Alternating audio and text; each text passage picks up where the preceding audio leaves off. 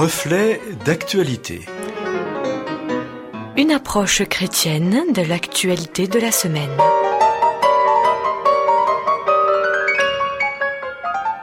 Amis auditeurs, bonjour.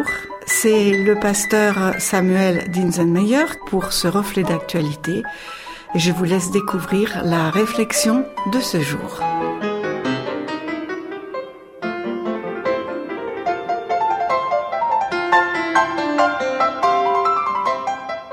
Comment ne pas en parler? Le Covid-19, ce virus qui fait que presque la Terre entière s'arrête. Je ne vais pas ici rappeler toutes les décisions prises dans de nombreux pays, les interdictions, les recommandations. Je ne vais pas non plus rappeler qu'au-delà d'une crise sanitaire, il s'agit également d'une crise économique. Mais il me semble que ce que nous vivons remet en question notre vision des rapports humains.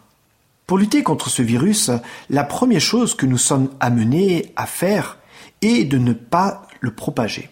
En fait, sans savoir, nous pouvons transmettre ce coronavirus. On a beaucoup parlé des enfants, mais aussi des porteurs sains. Et on sait également que le temps d'incubation est d'environ deux semaines, période durant laquelle je peux transmettre le virus sans avoir les symptômes de la maladie. Nous sommes donc invités à mettre une distanciation sociale. C'est tout du moins le terme qui a été utilisé au départ. Quelle difficulté pour l'être humain, être social, de vivre cela. On a vite compris que ce terme crée une tension. On a alors parlé de distanciation physique. En fait, le problème n'est pas d'être en relation avec les gens. C'est la manière dont nous sommes en relation qui est remise en question. En fait, il nous faut garder aujourd'hui une distance physique avec les autres. Cela touche tous les domaines de nos vies et ce n'est pas sans poser des difficultés. Travailler sans être en contact physique avec des collègues par le télétravail? Possible pour certains, mais compliqué pour d'autres. Étudier sans être en contact physique avec l'enseignante ou l'enseignant? Possible, mais parfois compliqué. Prendre l'air, faire du sport, qui inclut une dimension sociale? Possible, mais compliqué en faisant cela seul et à proximité proche de son domicile.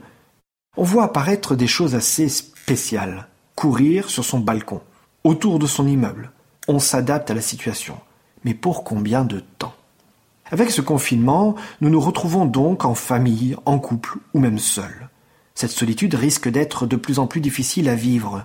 Nous sommes obligés de rester enfermés. Nous sommes confinés. On ressent donc si présent ce besoin des relations sociales. On voit donc apparaître de nombreuses initiatives intéressantes. Les habitants d'un même immeuble, d'un même quartier qui chantent ensemble, les voisins qui indiquent sur leur porte qu'ils sont disponibles pour faire des courses, des personnes âgées qui peuvent mettre un tissu rouge à leur fenêtre pour indiquer qu'elles ont besoin d'aide, des chaînes de solidarité pour aider aux devoirs, pour créer des activités pour les enfants. En fait, nous faisons preuve d'innovation pour être en lien les uns avec les autres, prendre soin les uns des autres. En fait, paradoxalement, cet isolement nous rapproche. On prend des nouvelles des gens qui nous sont proches, la famille, les amis, les voisins. Cette situation, qui nous oblige à arrêter nos si nombreuses activités et déplacements, fait aussi que nous sommes plus attentifs à celles et ceux qui sont là, à proximité, proches de nous. Nous pouvons être reconnaissants à ces technologies comme la téléphonie et Internet qui nous permettent de créer ce lien, ce que l'on appelle les réseaux sociaux. Mais voilà à nouveau un paradoxe ces fameux réseaux sociaux qui nous rendent bien service dans cette situation sont accusés de développer des relations virtuelles, impersonnelles. Nous sommes ainsi encouragés à être attentifs à la manière dont nous les utilisons, à la durée que nous y consacrons. Comme quoi, rien n'est simple dans tout cela. Nos habitudes et nos certitudes sont actuellement remises en question. Beaucoup disent que cette crise aura des conséquences. C'est probable. Nous ne le savons pas vraiment encore. Et si c'était malgré tout l'occasion de créer et de recréer de nouvelles façons d'être en relation les uns avec les autres, d'être proches les uns des autres Dès le départ, la Bible nous apprend que lors du récit de la création, Dieu dit Il n'est pas bon que l'homme soit seul. Un des derniers textes de la Bible insiste aussi sur cette dimension sociale. Apocalypse 21, verset 3 nous dit La demeure de Dieu est avec les humains, il y aura sa demeure avec eux, ils seront ses peuples, et lui-même, qui est avec Dieu, sera leur Dieu. Les êtres humains ensemble et avec Dieu. C'est une espérance que nous pouvons avoir même dans ces moments d'isolement. Et la suite du texte apporte une dimension d'espérance supplémentaire au verset suivant.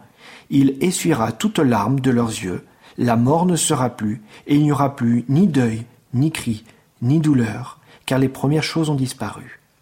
Que nous puissions garder espoir, même dans ces circonstances si spéciales, et faire qu'avec nos moyens nous puissions vivre, malgré tout, aujourd'hui, dans nos relations sociales, cette proximité annoncée.